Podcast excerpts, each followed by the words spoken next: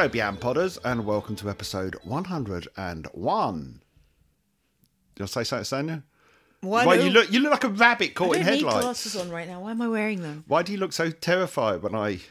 When I'm I... scared. I'm just, yeah, just in general scared. So here's how our week's gone. Uh, well, no, don't even. I'm gonna, I'm gonna tell them. This is why, because yeah, they want to know why this episode's late. We were due to record this on Friday, the day after my dad's funeral, um, and my mum went into hospital on Friday. So that was fun, wasn't it? She's out now, but having regular blood tests, and she's got some sort of infection. But uh, suffice to say, we uh, we were a bit strung out by it after yeah. a very full-on emotional week. Uh, then having that happen, so you know, so sorry this is late, but we had a good excuse. We did. Yeah. Anyway, uh, thank you for all your lovely letters. We got so many letters. Yeah, in the wake of episode one hundred. Yeah, we got all these one hundred, one hundred episode letters. one hundred episode letters? I mean, it would have been nice if they'd come in time for the one hundredth episode like we'd asked, but, you know. But consequently, for the one hundred and first. Consequently, because they didn't, we're going to be really self-indulgent and read most of them out, I think, this week. So uh, we're going to do that towards the end, so you can just skip it if you don't want to hear us kind of uh, blowing smoke up our own arses. Yes, because you have an exciting, different thing this week. An exciting, different uh, thing. Yeah, my brain or you shut could down look halfway at it through that sentence. The exact same thing that we did last week, but with someone else, exactly. Which is an interview. Yay! There was the H interview was, of course, bang up to date, which, by the way... What do you mean the... bang up to date? Well, he's the current lead singer. Huh? He's the current modern no, I, Marillion. I do, Refe- yeah. H represents modern Marillion. Yes. Whereas today's interview represents the, the, the origins oh, of the band. Oh, ancient Marillion. Jesus. True, true, true, true. You get it now? Uh, yeah.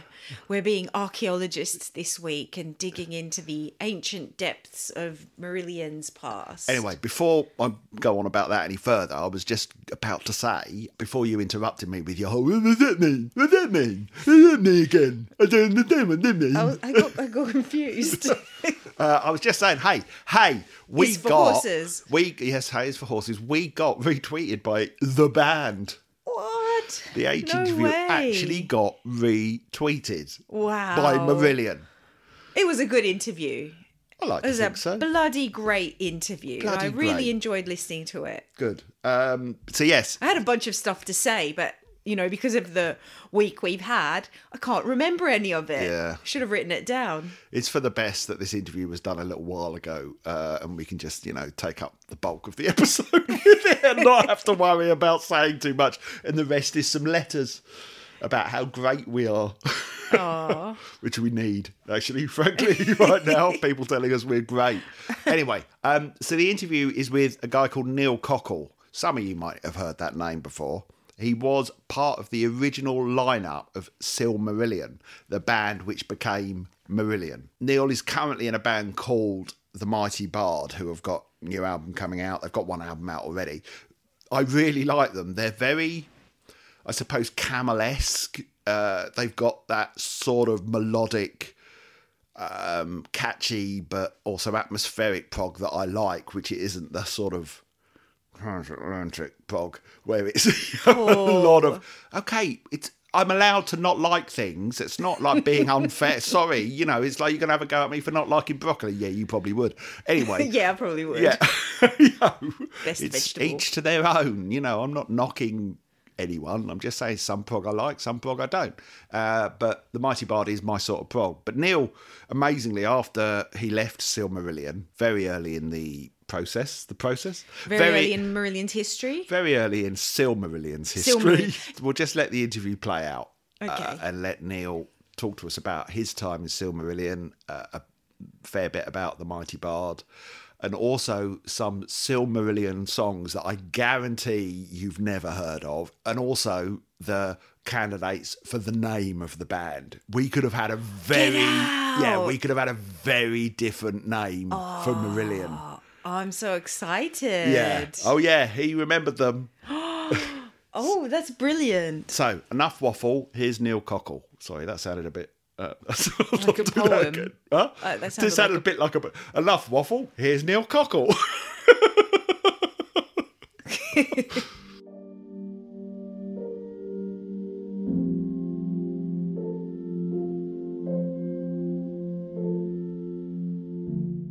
I have to say, and this isn't just blowing smoke up your backside, I really, really love the Mighty Bard. They're the sort of prog. And I'm quite I'm quite snobby when it comes to prog. Um, yeah. And I like it to be melodic and have atmosphere. And uh, it's it's just got a bit of everything that I like in it. So um, oh, great. Thanks. Thanks so for well that. Done. Thanks for yeah, that. I was listening. Oh, uh, that's brilliant. Uh, I was listening to the uh, the two new singles as well, or the, the new one that came out uh, a few weeks yeah. ago, I think, this morning. Yeah. So, um, but yeah, no, it's great stuff. So let's let's go back to to Aylesbury. Um, mm. Back in the the. the sort of late seventies. Uh, what okay. do you remember of the, the music scene? Quite a bit, quite then? a bit, really. We, I first met um, Doug Irving and Mick Pointer uh, when they were we were supporting them at a little gig in Chalfont. And they were in a group called Electric Gypsy then. Oh, uh, yeah. Uh, together with a guy called Andy Glass, who's now in Solstice, still in Solstice now. Right.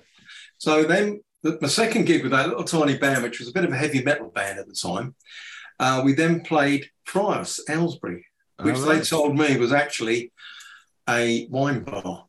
So when we get there, um, it's massive. It was massive. And uh, there was a few people on the bill. Electric Gypsy played really well. About six months afterwards, I was at a, a party and, and they asked me to join them because they'd split from uh, Solstice or Electric Gypsy. Yeah. They said, oh, do you, do you fancy being a keyboard player? Come along. Well, at that time, Doug lived in Long Marsden, yep, which is near Aylesbury, and uh, he had a little cottage, well, two cottages looked into one. And it was quite quite a place, actually. It was full of musical instruments, and I remember I went there and uh, they wanted me to play something to demonstrate I could play with both hands, I think. That was the main wow. thing. Wow. And uh, they had some nice keyboards. I had some keyboards, so uh, I did, and I got the job. So I was really, really pleased with that. So I left the other band, and we started practicing. Those days we had no material. Yeah. No material at all. So we were starting from scratch and there was just the three of us. And we go into uh, sometimes Farm Old Studios, which is uh, was was uh, Trevor Maratz's, the drummer's place. Yep. Next door would be Camel playing. Wow. Or wow. Stiff Little Fingers in the bigger studio. And it was like awesome times, you know. They yeah, had, uh, yeah. In those days there was a little... Um, Farmyard Studio, which was this mobile studio, Manor House Studio, this mobile, mobile thing. And uh, everybody started recording on that. And I was probably looking back at it, we've probably got more equipment here than they had there. But in those days, it was it was an awesome time, you know. So we're talking uh, very early eighties or seventy-nine, seventy-eight. Then we brought, brought on a friend of mine, Martin Jenner. He, right. He's a guitarist, and he brought another... another thing to the band, really, which we needed. We needed a guitarist, you know. Yeah. We needed either to do lead or rhythm. We got keyboards, but you can't always do everything. Yeah. Well, I thought I could at the time, you know, but I couldn't. So from that, we actually then advertised for a singer. We didn't have a lot of success. This is before the times of the internet. Yeah. So everything was done either on Melody Maker or the Stage Magazine, or newspaper type magazine, you know, and uh, yeah, yeah. everybody looked at that to see if there was any roles on the stage or in a band, you know, that's yeah. how everybody got there. Seems incredible to think now, but that's how everybody got there.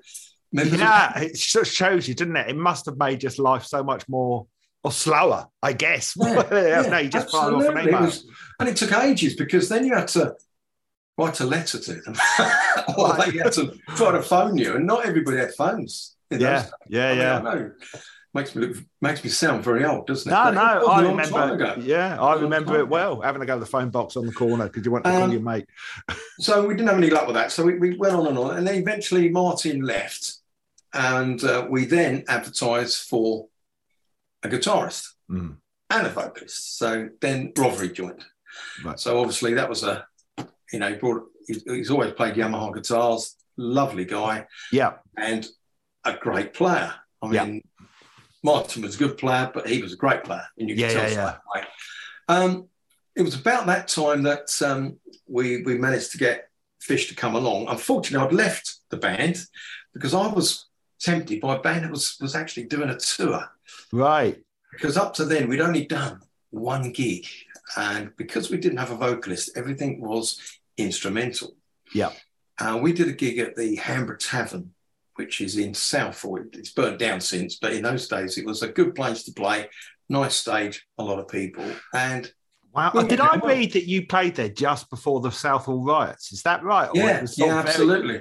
Absolutely. I mean, it was a it was a pub in itself that was divided by races, really. It was a, there was the white bar and the, the, the Indian bar, really. Yeah. And yeah. so there was obviously, a, in those days, quite a bit of tension. Obviously, it's, it's, it's okay now, but in those yep. days, there was a lot of tension. But, yeah, we played there, and there was always a fight going on. Right, nice. And then I left shortly after that, and went, went on to a band called uh, White Lions and did a tour. Yeah. Supporting a group called New Music, which nobody's heard of since. So uh, that was that was, uh, that was a good tour anyway, so I enjoyed that. Yeah. But, yeah, since then, um, and for years, I've really, I think the, the main music for me has always been prog rock. You know? Yeah. It's been, I think with, with prog rock, it doesn't matter what genre music there is, when they come together, if you can have a bass player that can play one type of music, another player, a keyboard player or a guitarist, and when they come together, it seems to gel in a in a really nice way. Particularly, I'm, I'm right the way we're gelling at the moment, because we, we do come from different backgrounds. You know, yeah, yeah. I, I was classical to start with, then heavy rock, and then into into prog rock. So it is a a, a way of not a leveler, but a, a sort of a, a way of bringing these genres together mm. in a way that is nice, I think. Yeah. yeah so what was that like playing prog back at the start? Because you, I guess, formed uh, originally, or at least the bands you were in, kind of formed in the wake of punk. And there's always this yeah. great myth yeah. that punk killed off prog. Right. And yet there was no. this second wave. The thing is, groups like Genesis, nobody really wanted to know about. I yeah. mean, Genesis were... You know, and uh, they weren't gigging, they weren't doing anything at the time. In, in that sort of, that stage, they really were struggling. Um, and even Steve Hackett, all those Hillages, they were moving on. And I think Steve Hillage was slightly different. We've seen, we went to see him several times. One thing we used to do as a band, mm. we used to practice Friday, Saturday, and Sunday, and then Thursday, Wednesday, and Thursday over. My area, I lived in Stoke Poges, mm. was every Saturday night we used to go and watch a different band. Right, nice. And we've seen um, Steve Hillage a few times, Steve Hackett a few times, mm-hmm. and all those type of bands. We used to go straight for the mixing desk to see what equipment they were using, what reverbs they'd got, what settings they had, and everything like that. All these really, uh, well, it seems ridiculous now, but uh, those are the things we were really interested in. You know, we bought, yeah. we did buy a big mixing desk because we felt that was the way to go, and it was, yeah. So you were pretty serious about it then. If you were kind of looking at buying mixing desks and sort of yeah, checking out yeah. what was going on there, you were, you, right. you were, I mean, in for the long haul at that point. We I were guess full on, that... full on. Um, the well, things we were doing were things like we bought a Mellotron. Uh, yeah. Doug, being an engineer, was able to sort out the big problem with the Mellotron, which is when you press too many notes, it used to slow down, because you know, it's tapes. Mm. Um, although at practice, you could never actually use it because you'd wear it out. So you'd have it there, you'd go for it, but no sound would come out because you wouldn't touch it. So that was a bit of an exercise, really. So that was, that was interesting.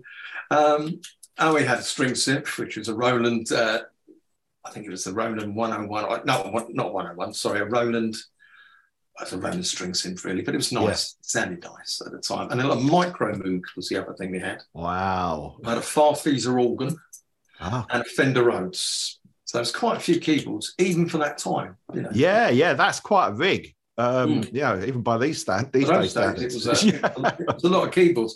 Obviously, the keyboards you get now, you can, you can get them all in one keyboard, you know. Yeah. But, Mellotron, I know they make them again, but they're still not as good. They, even the even the soft Mellotron is never going to be a real one. Yeah, yeah, it's got a warmth to it, isn't it? That I think. Yes, this out-tune bit. I mean, yeah. King Crimson used it really well. Um, it's a great, great instrument. So it was a nice thing to have at the time. Yeah. So what do you remember about um, the music that you wrote when you were in Silmarillion? Were you? Do you remember much about the songs yeah, that you yeah, had? Yeah, I do, I do. We used to have a, a sound guy called uh, John Borlace originally, mm. and then it was Privet Hedges, who now I believe is quite oh. a famous, a famous uh, live uh, mixing man. You know? Yeah, he's a bit of a legend these days. He is, yeah. Well, he started under John, really, learning how to... Uh, to set up the desk. So that that was his groundwork right in the early days. Yeah. And I think that um, one of the things that came out of that was the fact that we, we did believe we could make it anyway. We yeah. believed it. And I still can't believe I left, really. Um, yeah. Obviously, it's a body blow now. But yeah. in those days, it was... Things moved a lot quicker. You were in yeah. a band for a couple of years. You know, I've been in mm. The Mighty Bard for about... twenty years. Wow, really that long? Yeah. It's been a bit of a gestation period there. And uh, well, I've learned a lot from both bands. Uh, when, when we started writing music, we had a couple of numbers called Still No Sign of Land, which was about whales okay. um, being stranded. And there was all the whale noises going on, which was nice, really very cool. prog. I like We did another one called The Silmarillion. Which ah. is, I was reading a book, The Silmarillion, J R R Tolkien's book, yep. which actually is a little bit music-based. Mm-hmm. And then we had another one called um, The Necromancer, which I think they brought up again. Mm-hmm. Obviously a bit darker. Yeah, yeah. Um, I'm trying to think of another one, actually, but there was another one. There's quite a few numbers. Yeah, yeah. Uh, yeah, yeah, six six six. Oh, so it's been wow. done a few times. yeah, and yeah. Because we, because we were... a instrumental band, when we did it live, we just did, you know, and the number of the beast shall be six six six. We just read the first bit of the Bible. Fantastic. Really. That's nice. Uh, you don't did, get much more prog than that. I love which it. Which Doug did really well. And then it came into the big Mellotron chords and the chords on the string synth. It's a, quite, a, a, quite a good number, actually. I'll still remember it. Yeah. Um, then we, we needed a name for the band because we didn't have a name for the band then. So we put, everybody put their idea into a hat. The Silmarillion was my one, and uh, it was several others. We brought out The Silmarillion. Right. Obviously, for legal reasons, that has to be changed. yeah, um, yeah, yeah. It was pretty obvious. We should have even thought about that at the time, you know, because, and, and the Marillion came from that. So yeah.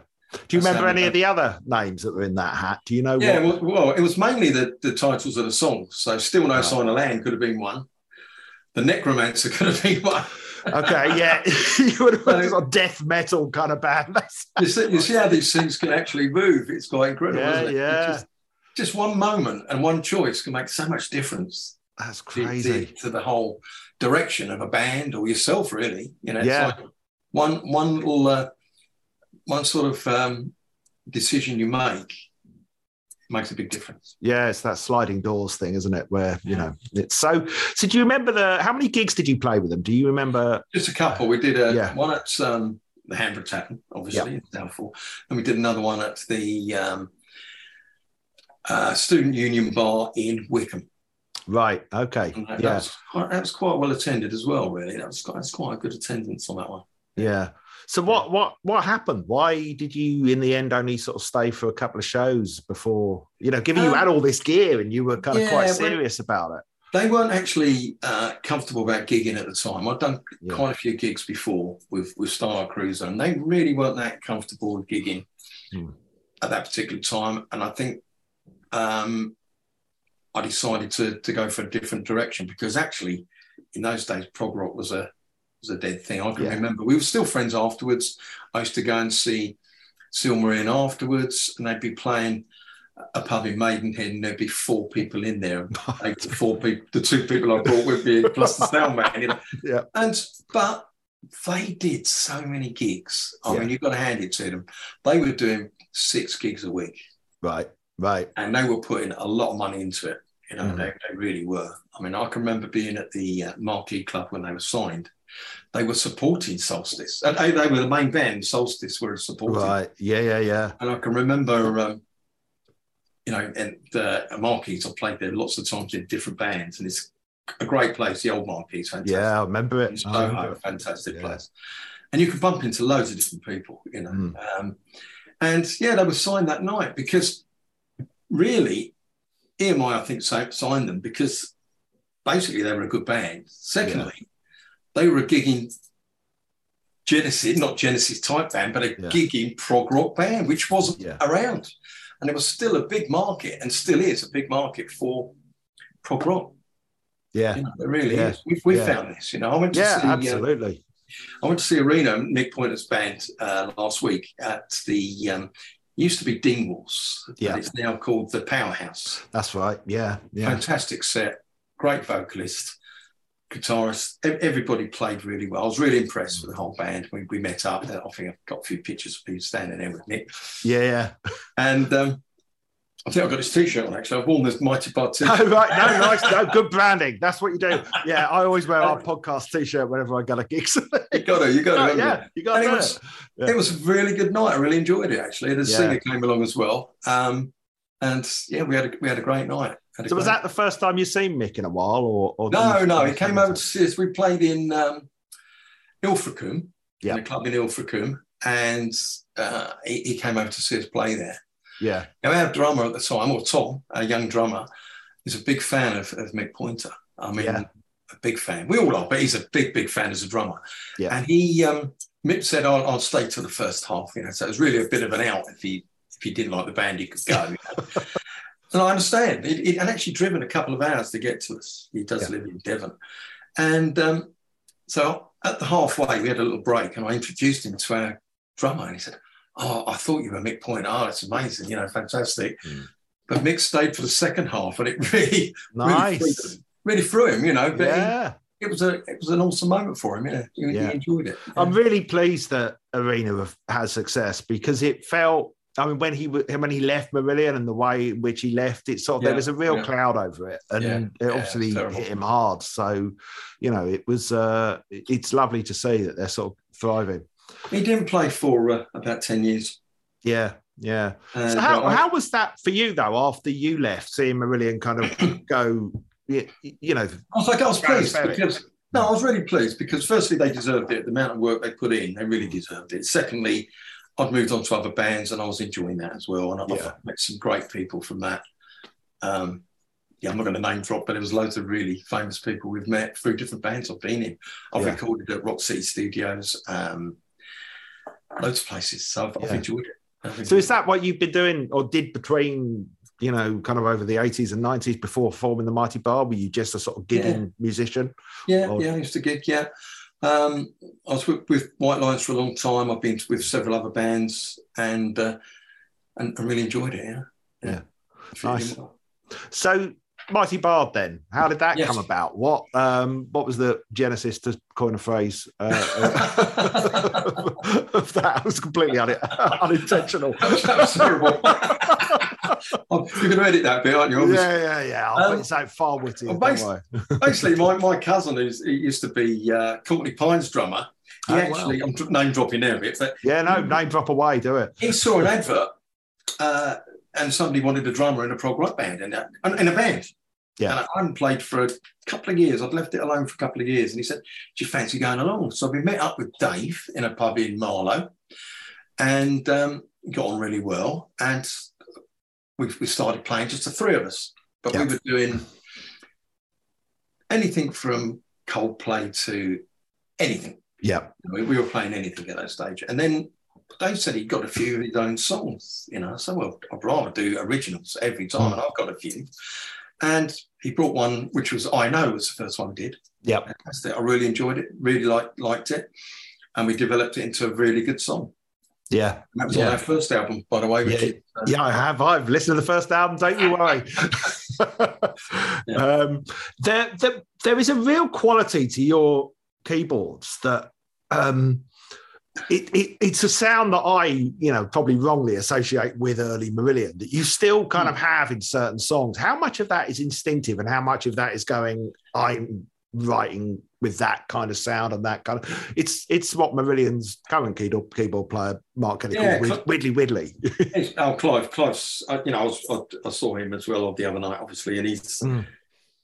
Uh, sorry, uh, the, the Clive Nolan's a fantastic yeah. one in... in uh, an arena, you know. Yeah. So, but yeah, the, I, I knew Jellyman quite a bit, you know.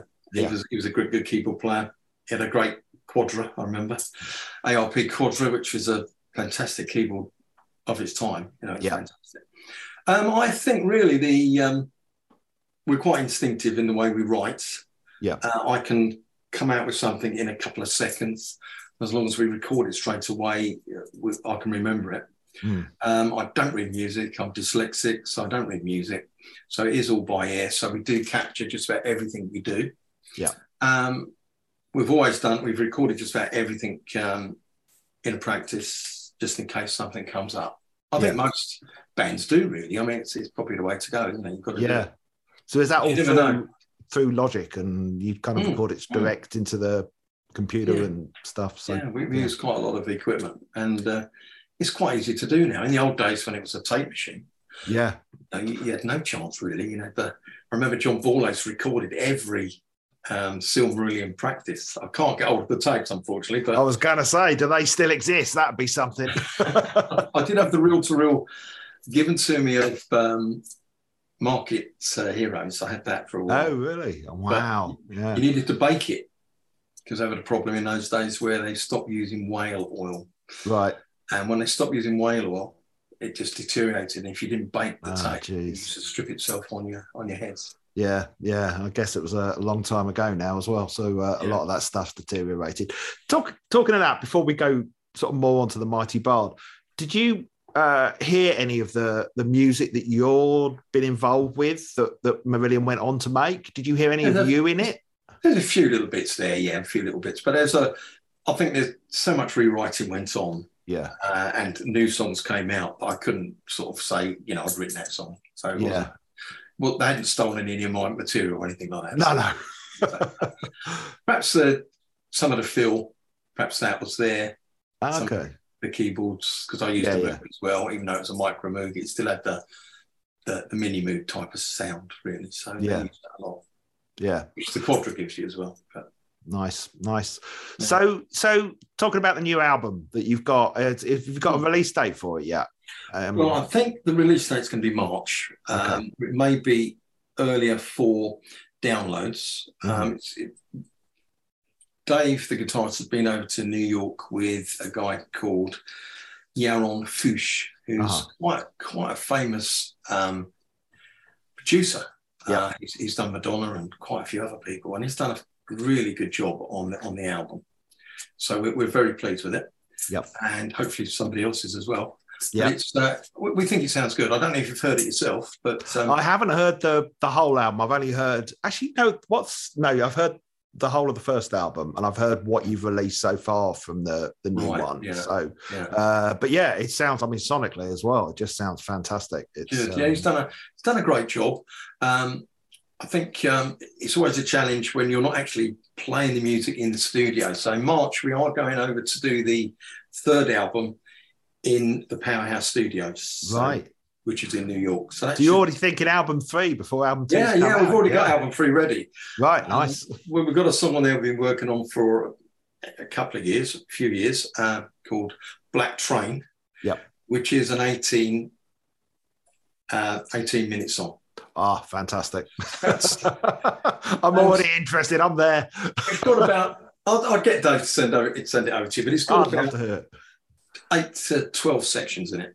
Fantastic. Yeah, all, that's all, all, all clinging together with a good story. Um, yeah, Dave, Dave produces a comic, and it's it's in that comic. There's, there's actually a, a thing in that comic. Oh wow, great. So, multimedia, media. You're going the full. That's, uh, get that sorted out. For, I'll get Dave to sort that out for you. If you yeah, I'd love to hear it. I'd love to hear yeah. it.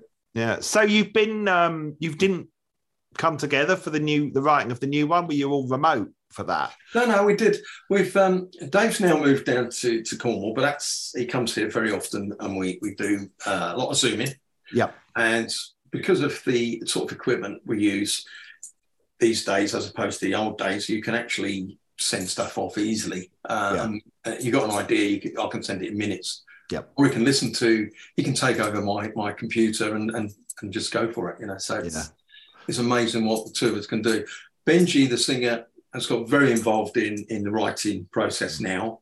And then the bass player will have a go, and then the drummer will, will put his bit in. So, and then we've got a violinist as well, and he'll put his bit in. So they all add to it, that we yeah. would get the bases ready for them. Um, we've got one number on the new album, which is Beyond the Gates, uh, and which is, I think it's been called Last Orders, which is the last one on the, tr on the, on the album, where actually it was um, almost a jam to start with, and then I took the first bit and did the, you'll hear it's keeping to the first bit, and then we've developed the second half. So, so do you, when you set out to write an album, is it purely just through jamming, or do you kind of set out with an intention of, I'd like to write a song that sounds in a certain genre, or have you got rules? Do you kind of want, is, is if something isn't proggy enough, for want of a better word, or? Um, it always comes out proggy. I, I mean, prog, prog rock is a, is, it's a funny way of, of describing any sort of music, but I yeah, think, yeah, you know, any good music can be prog music. I agree.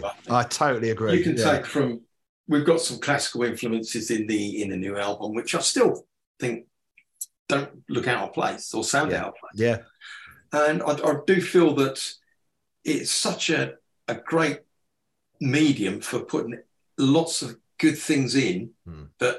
From many genres of music, and I've used the word yeah. genre a lot, but many types of music, and uh, I think that's that's where it, the big strength for prog rock is. Yeah, it's the same for me. I mean, I think it's it's it's music that shouldn't have any rules. Basically, no, it's you no, can no. should be able to do what you want, and yeah. that's the real definition of it. Um, you're right, yeah. Because I know we've got a few people who are tech geeks. Can you talk mm. us through your keyboard setup? Right, well, I've got. Quite a few here. I've got quite a few more stored away, but the main one I really use is the, it's the Kronos, called Kronos. That's an eighty-eight note one there, which is the newer slimline one, so I can carry it. Yep. I've also got a Yamaha M O X F eight, which is also a eighty-eight note weighted keyboard, particularly because the I did have a C P eighty, but that is very heavy to carry around. Mm. Um, The C P eighty sound on that is incredible, absolutely amazing. Um, I've also got a Triton Trinity, sorry, a Korg Trinity, a Korg, I'm over here now, Prophecy. Yep.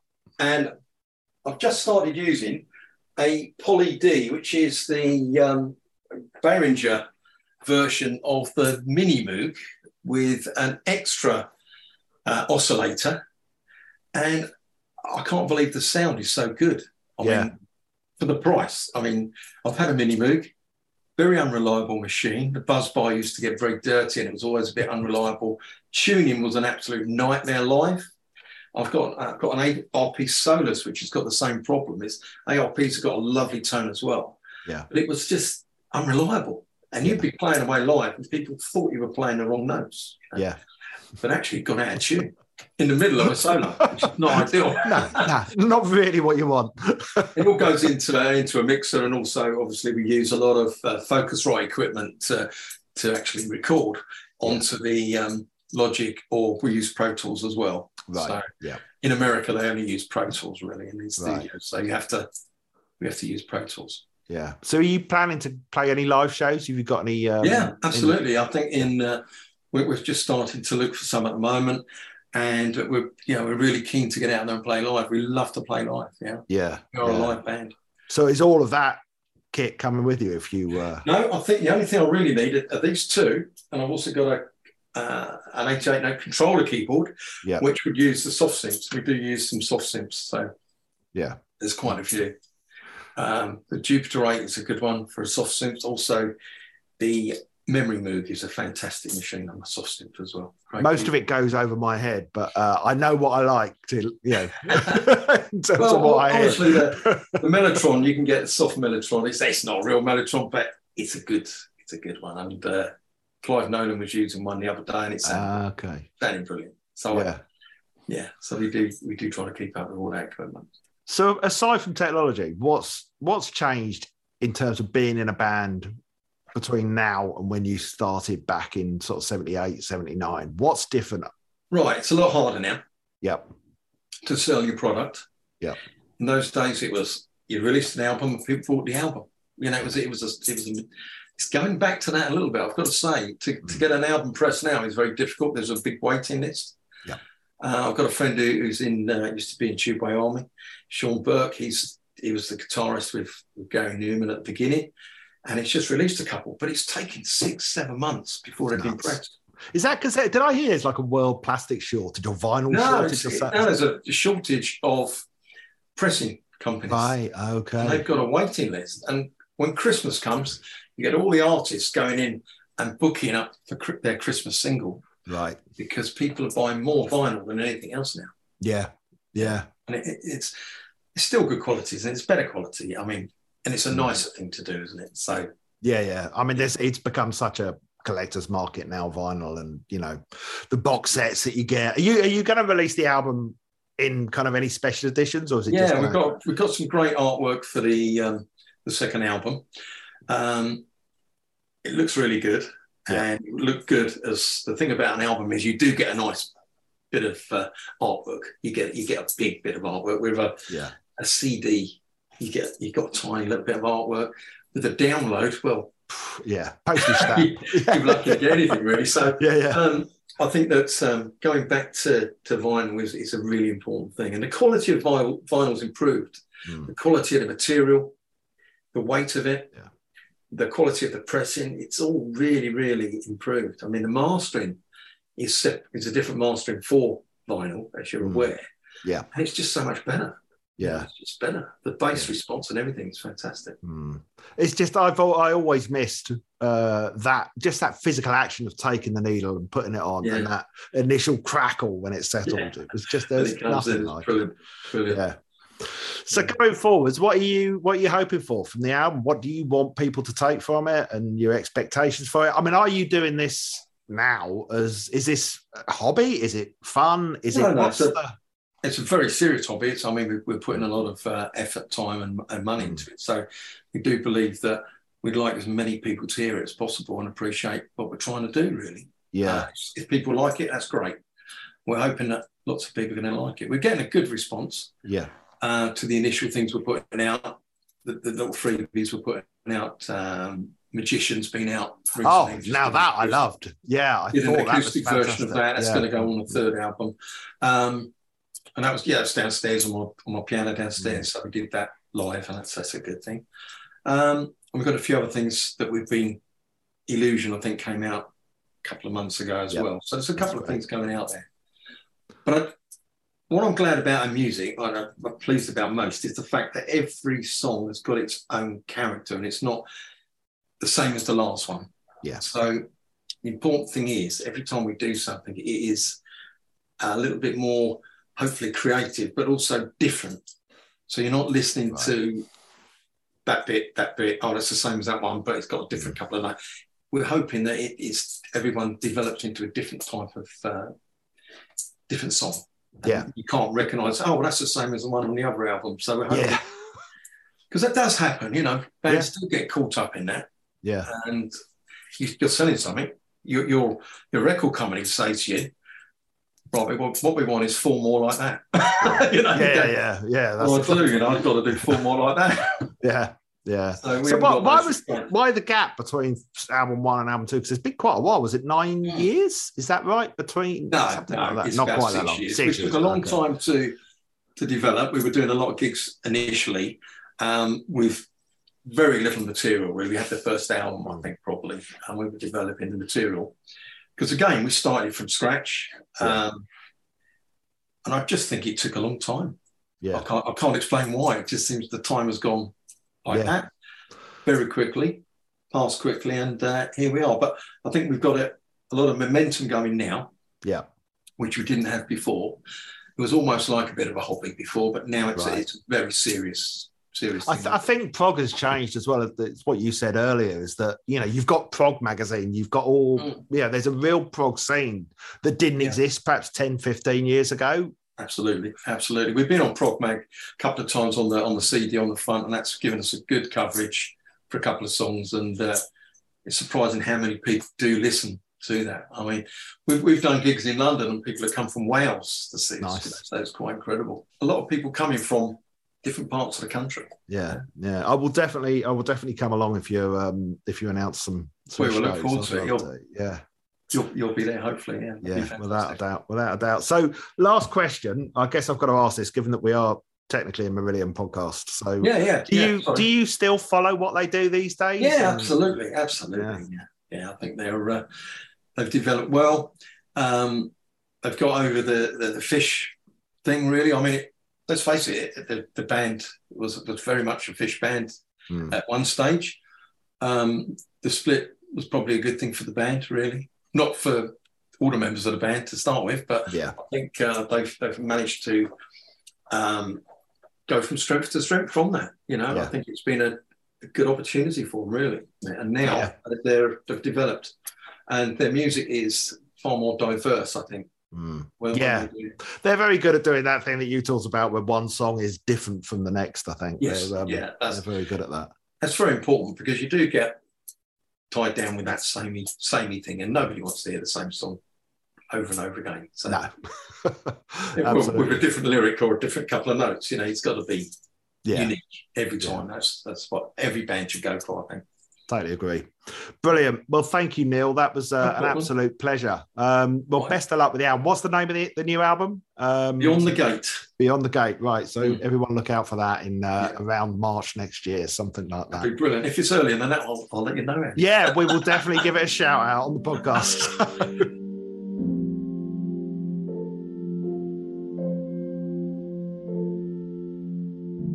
So that was a good interview, wasn't it, Sanya? Excellent. You haven't even heard I haven't it heard yet. it yet. I haven't heard it yet because the episode hasn't gone out yet. Neil was a lovely chap. Uh, he uh, we, we chatted on Zoom, and he had all his keyboards and whatnot behind him. Oh, cool. Hell of a setup. Nice. But as you heard in the interview, Sanya, as you heard in the interview, Sanya, he talks us through his keyboard. I rig. haven't heard it yet because everyone else is in my future. Oh. Does that make sense? You're all in my future. Huh? Sounds a bit psychotic. It's true, though. You're in my future. Everyone else listening to this has heard the interview. Yes. Yeah, so thank you anyway. to Neil um, and thank you to Ian as well, who helped arrange the interview, because this has been a long time coming. We were originally meant to do it way back in the summer uh, before my dad got ill, so I put it on hold the week he... he, he went downhill. So, so yeah, thank you for their patience uh, and thank you for a fascinating interview. So let's let's self-congratulate, shall we? Let's do it. Episode one oh one, it's an unusual enough number for... one one one zero zero zero one one one. What are you doing? You're doing, doing numbers. Binary. That's it. Do you want to do the first one? Yeah. Okay, so our first letter is from the Hangman. Kesteropa. Kesteropa. I can't remember if we read this out the other I week. I don't think we have. I just had a quick look through it.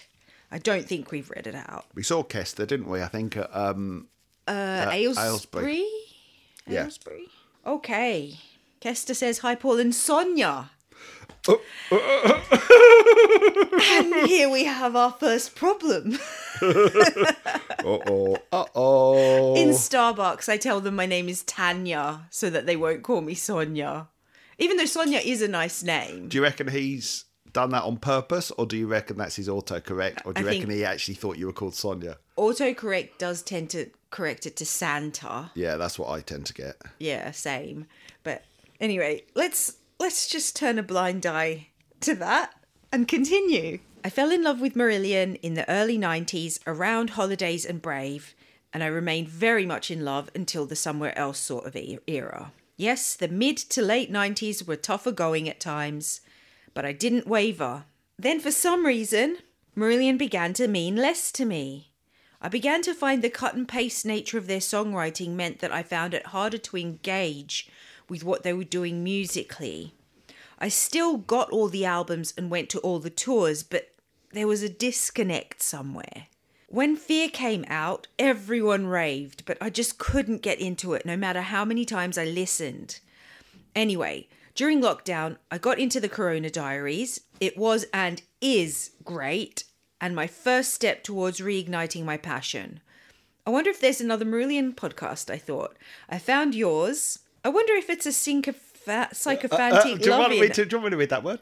I wonder if it's a psychophantic. Sycophantic, you Psych- mean. Okay. You say sycophantic, I, you say psychophantic, I say sycophantic. No, I say sycophantic. No, I say sycophantic. You said psychophantic. No, you said psychophantic. Okay, let's, let's play that bit again. I wonder if it's a psychophantic. Sycophantic, you Psycho- mean. There we are. Yeah, see, Paul? Mm-hmm. See? I know exactly what you said. I said... Didn't I not say sycophantic? You said psychophantic. I'm pretty sure you said psychophantic. You start, no, Jesus Christ. This is what I live with, everyone. I've got no memory. She's forgotten from one second to the next. I mean, I'm ready to, to be wrong because you I really wrong. don't yeah. have any memory. You, you started out saying syncophantic, then psychophantic, then I went to correct you. Okay. I wonder read... if this is a beep love-in, I feared. Sycophantic love-in, I feared. It isn't. It informs, entertains, gives me food for thought... Mostly I agree, but sometimes I don't. Along the way, the two of you, your thoughts and ramblings have become a regular feature in my life. Aww. Something I look forward to. And you made me think about Marillion, about all the music they've created, made me listen to it all again and realise how important it is to me. I, recre- I reconnected with it and with them. Thank you from Kester. Oh, thank you, Kester, for those yeah. lovely words. Except it, for the word psychophantic, which Sycoph- caused, Do you mean sycophantic? You said, psych- you said psychophantic again. Oh, no, I did again. say it that time. Yeah. I'm going to listen to how Google says it. No, not the time. Yes, time. Fine. Sycophantic. So it turns out I'm right. I thought I was the one that said sycophantic. Jesus Christ on a bike. You keep saying psychophantic. I'm sicko, you're psycho. You're the sicko, I'm the psycho. Yes. All right, oh I'll take God, it. God, this is a nightmare. Let's go. Anyway. Let's continue. What I, what I wanted to say about Kester's letter is, is I'm pleased that us being less sycophantic than he anticipated is what helped him get back into the band, because that was really important to me, that we weren't just this blind... you know, blindly sort of loyal, you know, rabid fans. We are rabid fans, let's face it. But I think I think in order for the medicine to go down, you've got to take a bit of salt with your sugar. Yes, a bit of... Um... Well, I don't know what I mean by that. What does that saying even mean? Don't know. I've never heard that saying before, so... No. I'm inclined to believe that you've just made it up. Yeah, quite possibly. Like your, your pronunciation of psychophantic. Shall we continue with the next letter? Anyway, thank you, Kester. I'll read the next one. This is from Phoenix Phil. What? He's already given himself oh, yeah. a nickname, unless Phoenix is his first name and his surname's Phil. Might be. Might be. Hi, Paul and Sanya. After decades of having it on my to-do list, I finally started to work my way through the Marillion back catalogue and thankfully found your podcast to provide me company and counsel on this long and daunting journey. As a child of the eighties and a teen of the nineties with musical interests that veered towards rock and alternative indie music, I knew the big hits of the eighties, vaguely recalled the H-era singles, appearing on Top of the Pops in the chart show, the release of Brave, which I recall, it seems incorrectly, as somewhat of a critical and cultural comeback, and oddly Cannibal Surf Babe, which was briefly something of an underground favourite, a mixtape staple among the rock and indie kids in my hometown. Oh, that's interesting. Yeah. I later stumbled upon some tracks from Marbles, not realising who the artist was, and was staggered to find out they were by Marillion. So scattering these fragmented glimpses of their back catalogue out on a metaphorical table, it's been interesting to connect the dots album by album. Thanks for the episode giving a fan's eye view of H joining and the choice of Hooks and You as the lead single. I personally love it, but I was wondering how the Marillion faithful took to the new era being launched by a song that sounds like Joe Satriani and Robert Palmer writing a, a song for Gun. I'm currently up to unlocking the artistic majesty of Brave, and I'm enjoying your episodes around it. It's interesting listening to episodes recorded two years ago with COVID considerations and band news breaking after it's already happened for me. I'm not sure if you'll read this out on the show. Surprise, we are. But I guess I'll find out when I finally catch up in two years' time. Oh, brilliant. Yeah, greetings from twenty twenty-two. Um, uh, we hope the world is in a better state. Yeah. Thanks for all the great insights and opinions. I don't always agree. I personally love Alone Again in the Lab of Luxury and Drilling Holes, but I love how much thought and consideration you both put into reviews. Keep up the great work, and thanks for being my earbud buddies. Phoenix Phil. P S. As a teenage Iron Maiden fan in the nineties, I can assure Sanya that it wasn't a cool thing to be. Oh, remember that? Remember when I, you thought being being into Iron Maiden was cool, Sanya? I still think that. Okay. Oh. Here's a long letter from Pete Pajamas next. My turn. P T. P T P J. P T. P T boy. That's what you say for our neighbour. Peter. Yeah. Hello, Peter. Hi, Peter. Our neighbour's called Peter, surprise. Peter, Peter, Peter. Peter Bread. Peter Bread, that's his name. Why are you looking at me like that? I'm processing Peter Bread. That's his surname, isn't it? It is, and he's very tasty. The P- Peter Patter. The, I don't want to say that. The Peter Patter of tiny feet. That's it. Yeah, he loves talking about tiny feet, doesn't he? That's he's all got, he ever talks got, about. With his as Peter he puts Patter. All the bins on the street back. This is just terrible for yourself. No, no, you cut it all out. It's rubbish. Our next letter is from Pete Pajamas, all the way from New Zealand. He says, you wanted letters to celebrate your hundredth? Well, it would be rude not to. Not to, yeah, rude not to send one in time for the one hundred and first episode. This was actually penned before oh. your hundredth depth popped up, earlier than I expected. But hey, if you're going to bag out your listeners for not writing in, to hell with self-editing to make it more concise, you're going to have to read the whole lot now. You swine, Pete. Genuinely, I love this podcast. Aww. Yay. Not sure I remember exactly how or when I found out about it, but along with Corona di- Diarrheas... I think Corona a, Diaries. Diaries, yes. It's a typo that he's written there. yeah, cut, cut no, out. no, no, no. Yeah, I want, I want your attempt to pronounce Corona Diarrheas that he's written. No, you can't leave that in. I didn't say it. Pete said it. No, he didn't. That's just a typo. Well, yeah, the typo happens to be Corona Diarrheas. Diarrheas. I think it's it's actually Diarrheas.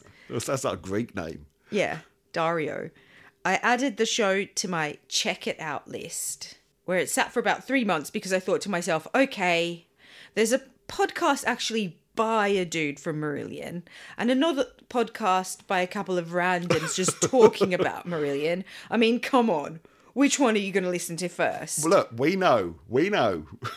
Yeah, we know. Fortunately, at some point I decided to check you out, and here we are, one hundred episodes later, and it's literally the first thing I want to listen to on a Monday morning. Oh. Such a shame that pesky work meetings sometimes get in the way. Well, don't worry, because this week we're late. A couple of thoughts about recent releases and tours and stuff. Firstly, I must admit, I'm really wishing I made more of an effort to get over to the U K for this tour. By the time I come back for a visit, which will be Leicester in May next year, already penciled in with the full approval of Missus Pajamas. Ooh. I can understand that an hour before it's dark in its entirety probably won't be on the cards, so I'm going to have to settle for not hearing some of it. H's comments in E P one hundred were prom- promising, though. His comments that we're playing the whole of an hour before it's dark at the next weekend. Yeah, but then that was that was at Holland, wasn't it? That was for Holland, which is three oh, nights. Oh, true. Yeah, Leicester, who knows? Is Leicester three nights or two, two nights? Two nights. Uh, it's only Canada and Holland that are three nights. Mm, so it is up in the air. It is up in the air. Uh, confession time. Sierra Leone. I sometimes hit the skip button. That's not to say I hate it. I just haven't fallen in love with it yet. All great Marillion albums come in waves and layers. I think the fact that some so- songs take a while, sometimes years to click, is maybe part of the reason they've never regained their eighties popularity, but that's fine by me. Crow and the Nightingale, this song is Marillion in a tin and pretty much flawless. However, it just makes me so angry at H. Whilst it's written as a tribute to Leonard C., he can't see that it's pretty... that it pretty much encapsulates everything that probably every Marillion fan wants to say about H himself. It's like he's written a love song to himself from the fans, which sounds like a really egotistical thing, but I don't mean it like that at all. It's like a reverse eighty days, except without the synth trumpet solo. So Mister H, in the very unlikely event that you somehow hear this, thank you for your words of longing. No one can. I can't listen to the cheesy backing vocals upped in the mix on the deluxe version. In general, I like the subtlety of this Holidays in Eden remix compared to some of the others, but those backing vocals...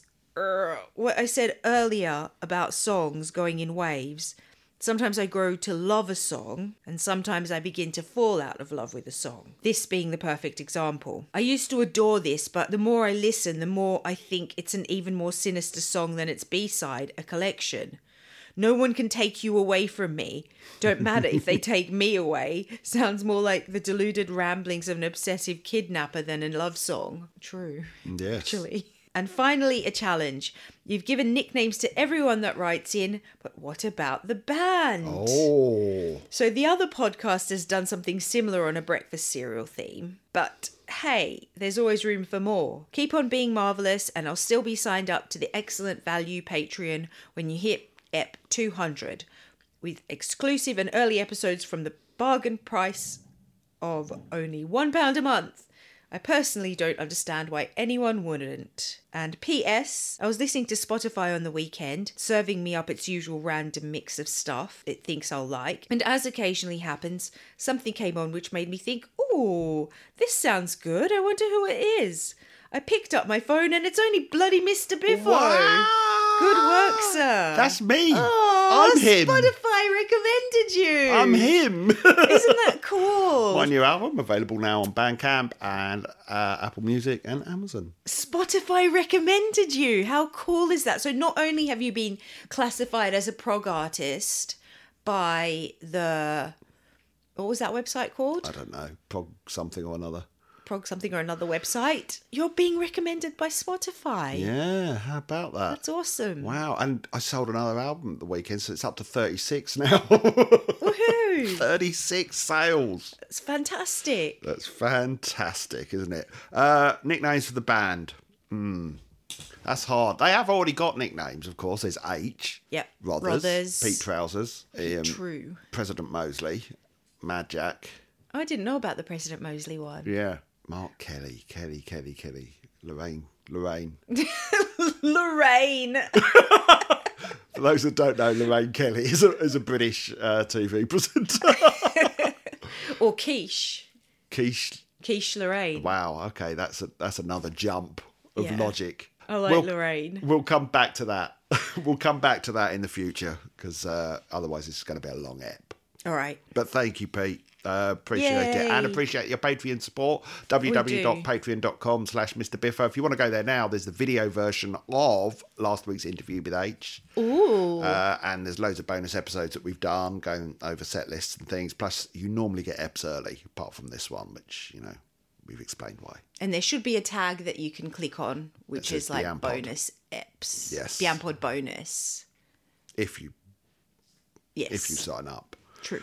Yes, right. Um, this is my turn, isn't it? It's from our friend Mark Dimples Paling, who I hope you're doing all right this week, Mark, because yes, you weren't well you last week. You worried us, Mister Dimples. Us. Yeah, worried us big time. Hello, you two. Thought I'd write in so you know that more, four, more than four people are listening. That's uh, always nice. Yeah. Congratulations on making it to the century without seriously upsetting anyone. Uh, we had a go. An excellent episode, even if you trimmed out the H section. Uh, it's always nice to hear both of your thoughts on what Beyond Pod actually means to you. I also like that one of your letters was directing questions at you, so on that basis, ah, Mark has some oh. questions for us.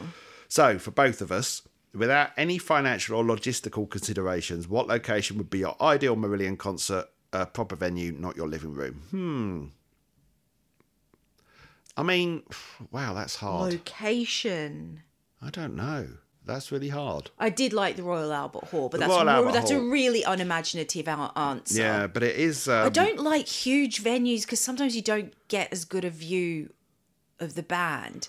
The Royal Albert Hall wasn't too big.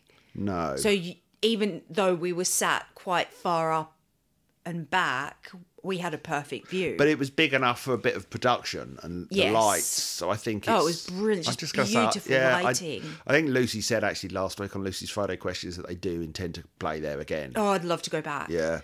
I just, yeah, I'd happily do that. It's a great venue, great sound. We Where we were sat was a great view. Do you know where else I'd like to go? But I think this would maybe only works for H Natural. There's um, the place where he plays in the cave in... Oh, yeah. Uh, is, is it Portugal? In Spain or Portugal? Portugal? Yeah, I think it's Portugal. What's the place where people go to get married, to elope? Gretna Green. No, in Spain. It's near the cliffs. Oh, I don't know. Oh, come on, it's so famous. Doesn't matter. Doesn't matter, Sanya. There. Well, there, okay. In a cave. Okay, in a in a cave somewhere. Yeah. There or the Royal Albert Hall. I always worry about the acoustics in a cave. Oh, they'd be beautiful. But yeah, maybe not for a rock concert though. For piano and voice, yeah, you've got a nice natural reverb. But if you, actually, true. For rock band, I think that could just be hideous. True. All right, next question. Paul, this is just for me. Oh, just for you. Ah, for the Port Zealand Convention, what would be your ideal theme for each night? Oh, Friday, good question. Saturday, Sunday. Wow. There we go, Paul. For the Friday. Ooh, God, this is hard. I mean, I liked guessing the themes, but by the same token, I also like uh, just a random selection of songs. I would like, okay, here, here we go. For the Saturday night, I would like another fan vote. I mean, all right, okay, they'd all vote for Neverland, but... Um, yeah, I like a fan vote. Okay. Because I thought we got, you know, then then they're crowd pleasers, aren't they? Unless you disagree with the crowd, but yeah, yes. I would, though. That's the thing. When there was a vote recently, they all voted for Neverland and the new album. Like, really obvious choices. I don't know. So, yeah, now I'm saying that. Now you, know, now you see how is, difficult it is, is to come well, up look, with a theme. Look, if democracy has proved us anything, it's that most people are idiots. In this country especially. You can't rely on democracy for the right choice. Um, I mean, I like rarities. Uh, I would like... Uh, well, look, you've got three nights that you can pick for. So you right. can do one can be fan favourites, one can be rarities. Yeah, I know, but they're not... terribly interesting themes, are they? You know, I liked it when we had a name for the themes. You know, that, that you'd get, oh, the glow must go on. You'd be like, what's that? And then you have to pick which yeah. songs fit into that theme. And I love bootleg bingo when you didn't know what was coming out the bucket, supposedly. Oh. Um, hmm. Hmm. Uh, I, I would like somewhere else on the Friday night. Let's get the album night out of the way. Uh, mm-hmm. Somewhere else, just because they've not played it in full, even though, as a few people have pointed out, H did, when he was talking about whether they'd play somewhere else at the next convention, he did name check various ha- Happiness is the Road songs as having already been played, um, which I didn't pick him up on at the time. Um, I'm doing it now. H, you idiot. Bloody idiot. Don't even know what's on your own albums. Oh, God, I really should have read this letter in advance and had a thought about it. Well, you've got two nights down, so we've got... Somewhere, well, somewhere else. else. We've got... No, I'm not doing the fan vote. You I told don't want you. the fan vote, but no. You've got rarities. Oh, no, here, here we don't go. Want here, no, I've got it, I've got it. Saturday night, mm. I choose the set list. Wow. And it's called Paul's Choice. So that's what wow. the Saturday night is. And then the Sunday's night's set list mm. is called Paul's Other Choice. So I choose the set list for that night as well. Wow. Okay. Yeah, that's my plan. Fair enough. There you go. So that's the next weekend set. Yeah, I'm sure Lucy will turn it over Fax to me. Fax it over to the band so they can start. Okay, now here's a great rehearsing. idea. Here's a great idea. Now that Marillion love us, oh, God. Right, we do uh, the Bian Pod, two Bian Pod nights where one you choose one night, I choose the other. And I'm sure Lucy would let that oh, happen. Oh, yeah, I'm sure. Everyone would love that. Right. Sonia, to date, what is your favourite Marillion album, including Fish Era? I'm going to have to split the two into Fish Era and H Era. Okay, very Fish very Era, diplomatic. Easy, Misplaced Childhood, like yeah. still number one. It is mystical and magical. There's something magnificent about it. So that's it's still going to be there in my heart forever.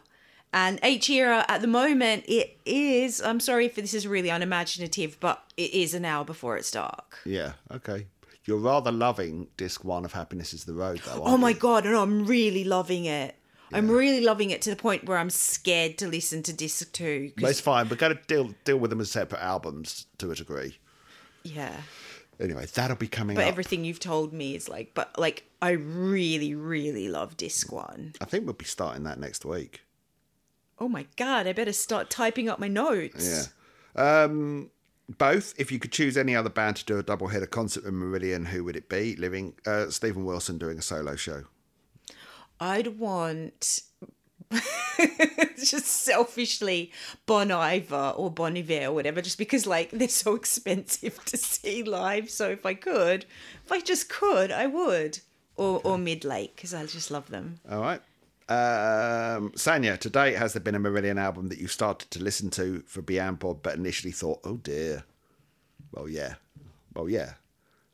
Marillion dot com. Yeah, and that, and when you finished listening to it, you also thought, oh, oh dear. dear. uh, this is for both of us. Beyond Pod live when? This is when Whenever we saw, you like. When when we saw our mates at Aylesbury, they were saying we should do a Beyond Pod live maybe at the next U K Marillion weekend. Oh, only if they can be in it with us. Why? Sod oh, that. What? Why? What? That'll be fun. Would it? Yeah. Well, it's about us, not them. Oh, my God. You got to share the love, Paul. Uh, yeah, I, I would love to do one. I mean, when we previously mooted the idea, we got absolutely zero response to it. So that does slightly... We got one response. Who was that? Was that for Mark Dimples? No, but I guess Mark is up for it. Um, it was on our Patreon. Okay. Well, yeah. I don't know. I mean, we're not at the moment planning to go to the um, Leicester weekend next year. But that's not to say we couldn't go up there and do an hour in the afternoon for a live Beyond Pod, hour or two, in a small venue, as long as it didn't clash with one of the, the thousand Marillion tribute bands that are also playing. Yeah. Um, but look, honestly, seriously, let us know if you're up for for that, because we'd like to do it. I don't exactly know what the format would be at this point, but we'd just have a laugh for a couple of hours that's Marillion-themed. Marillion-themed laugh. That sounds good. A Marillion-themed laugh. If any of the band wanted to come along and be interviewed or be part of a game, we'd also be up oh, for that. Yeah, that's exciting. Uh, Mark says, uh, Paul, we all admire your balls-out view. Oh, sorry, to try... Yeah, that wasn't the end of the sentence. I know you do, Mark. Uh, we all admire your balls out for you to try and not edit out any contentious comments, but is there a single event where you thought afterwards, that probably shouldn't have stayed in? Um, well, uh, yes and no. There have been a few things where I've kind of thought, oh, that was a bit... I don't know, I wouldn't say mean, because I think we're always honest. There have been a few jokes that I've kind of winced at, but left in because they were funny. The jokes at my expense. No, no. Oh, I no, mean, you'd leave those in. Yeah, yeah, yeah. um, opinion-wise, I mean, um, I think it's really important, as as Pete Pajama said, that, that we're not sycophantic, because I think it makes, as we've said so many times on this, it makes, when we do have... something positive to say, it has more impact because we don't say everything is brilliant. You know, we're, you know, and the band themselves don't think everything they've done is brilliant, and yeah. that that would just be lying, basically. You, you can't have, you need some shade to go along with the light, otherwise everything is just one colour. Colour. Yeah. You lost you lost yeah, confidence in that. Colour, texture. You're right there. It adds texture. Yeah. Okay. Yeah. Um, I mean, nothing I can think of off the top of my head. Um, you know, I, I suppose we we are now at a point where we realise the value of our honesty for people, and that I think, I think it. But not only that, you know, the honesty in terms of opinions, but I think honesty of who we are and our relationship, and you know, we're. I think we, yeah, all right, the banter is obviously ramped up quite significantly when we're, we're doing a podcast, but I, I think we try to be us and we try to be genuine. Um, and I think sometimes that means warts and all. So I try so, to leave as much in as I can. What you're saying is you wouldn't even, you don't even regret not editing out five minutes of trying to come up with puns. Yes. Yes. Yes. Fish gill in the wilderness of yes I do regret the five minutes of it. Trying to come up with Vigil in the Wilderness of Mirrors puns. I regret that. uh, I also regret talking about Sanya farting. Oh god, the week I wish wi- you'd stop bringing it up. Well, that's what I said. uh, I wish we hadn't done that the week we reviewed an hour before it's dark. uh, yeah me too yeah you know our at that point, probably most listened to episode. God. Um, so I regret that, but everything else, you know. Do you regret nothing else? Well, not that I can think of off the top of my head. The next letter is from Tarun Shome, or Shome. Uh, unfortunately, I'm scared of coming up with a nickname because I don't know how to pronounce Tarun's name. Show me the money. Great, that'll do. Yeah, good one. Congrats on the one hundredth episode. Loving the podcast, and the interview with H was excellent. I especially enjoyed how H explained that fans really do know him through his music and lyrics. I think this is one of the aspects of Marillion that makes the band so special. Take Somewhere Else, for example. A frank, personal, heart-rending view of the turbulence H was going through with his marriage at the time. He laid his entire personal life bare for all to see or hear. It's absolutely gut-wrenching. And by the way, some of the best bits of Bianpod are when Sanya tries to tell a joke or an anecdote and completely messes it up. It's like every time I try or, and tell or, a joke or when or she an tries anecdote. To pronounce sycophantic. Makes me chuckle more than the actual joke. uh, what time does Sean Connery go to Wil- Wimbledon? ten-ish. Became, what time does, can't remember his name, play tennis? Lol. Keep, keep up the good work. You say, dear. There you go. Sean Connery's a legend now. Yeah. Because he wasn't before. Yeah, yes. He wasn't before. Because of Bianpod. I can't believe you just said Sean Connery is now a legend because you mess up jokes about him on, on a podcast about Marillion. No, because. Finally, he... finally, he's getting the recognition he deserves. Thanks to you, exactly. Sanya. Exactly. Thank you, Tarun. Is it Tarun? Tarun? Tarun? Show me the money. Next letter is from our friend Pep. Pep, Pep. Did we come up with a name for Pep? Pep from Catalonia. I'm sure you did, but I can't remember it. Pep, Pep. Bon dia. Is that how you pronounce that? Hello, dear. I uh, think so. Congratulations for this journey. Amazing what you've done so far. It is quite a lot of programmes. It is. I know. It's terrifying. It implies perseverance and effort, so thank you. You make the weekdays more entertaining. And what a nice surprise having H on the one hundred show. Great interview, quite informal and open, which is not easy. I know. It was so... Listening to it back, it was like, wow, we were both quite relaxed. Yeah. Yeah. He was... Um... That was nice. It was a nice kind of informal chat atmosphere. Yeah, hey. But still informative and interesting. You know, uh, those of you who are listening who did hear one hundred probably know that we opened up the episode with a special intro that spoofed Corona Diaries. Yes. Yeah, well, I sent that to Aunt Short. Yeah. Uh, and said, oh, I thought you might like this. It's nothing. No, no reply. Maybe really, you just didn't know what to say I, to that. I really hope I didn't offend him with it. Oh no! Uh, you know, well, imitation not. Is the sincerest form of flattery. It is. Yeah, I hope I haven't offended him. I hope not. Let me recall with you my best moments that now come to mind for those from those shows. The Fish dedicated ones were funny. Also, I thought they were, um, uh, I don't know, depressing. Your weeping during previous descriptions of care, remembering your gone relatives was moving. Um, yeah, I, I, in terms of editing things out, I do feel a little bit exposed by that. Do you? Nah. Not really. I mm. was sincere. Yeah, it was sincere, I know. And the shows with Lucy and Mark, yeah, which were both fun. Well, you make me think of creating a Marillion show in Catalan, which I guess won't happen, but you were inspiring. Oh, oh no, do it, Pep. Do it, Pep. We can come on and be guests. Yes. Uh, let the show continue for a few more episodes. Looking forward to the Happiness is the Road sessions, an album I like a lot, very underrated. Thank you, Pep, for that letter. Pep, Pep. Yay. Pep talk. Yeah, thank you for that, Pep. Oh, if you start a podcast, Pep, you have to call it Pep Talk. Yeah. Yeah. So that's it for this week. It's uh, probably been another long one. We're done with letters for a while, for those of you, pedantity, who hate them. Um, we liked getting those because they made us feel better about ourselves. Yeah. Yeah. We needed it after the last few weeks. Yeah, we did. Months, did. So thank you, all year. Of you. Uh, yeah, years. Life.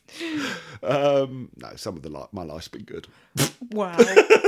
Some of it's been all right. Yay, good. Yeah, so thank you, everyone. If you want a bit more from us this week, of course, Patreon has all the back episodes of our bonus podcasts.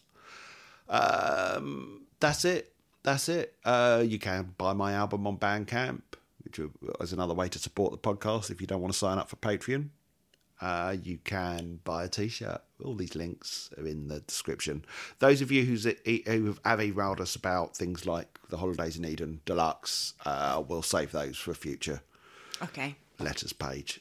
Um, good, good. Know, there's a few we've got backed up now. Good but stuff. Next week, I think we're starting Happiness is the Road properly. Wow, finally. Finally. I know. It's scary, though, because we're getting through the albums, and yeah. after Happiness is the Road, there's then it sounds that, that can't be made. Well, no, we've still got Happiness is the Road Volume two. Yes, I know that. And so. We've also got Less is More. We've got Friends from the Orchestra. Yes. Uh, we've got a few things to discuss yet. Yes. Uh, but we also have a plan in terms of what to do when we've run out of albums. Yep. And that plan is end the podcast.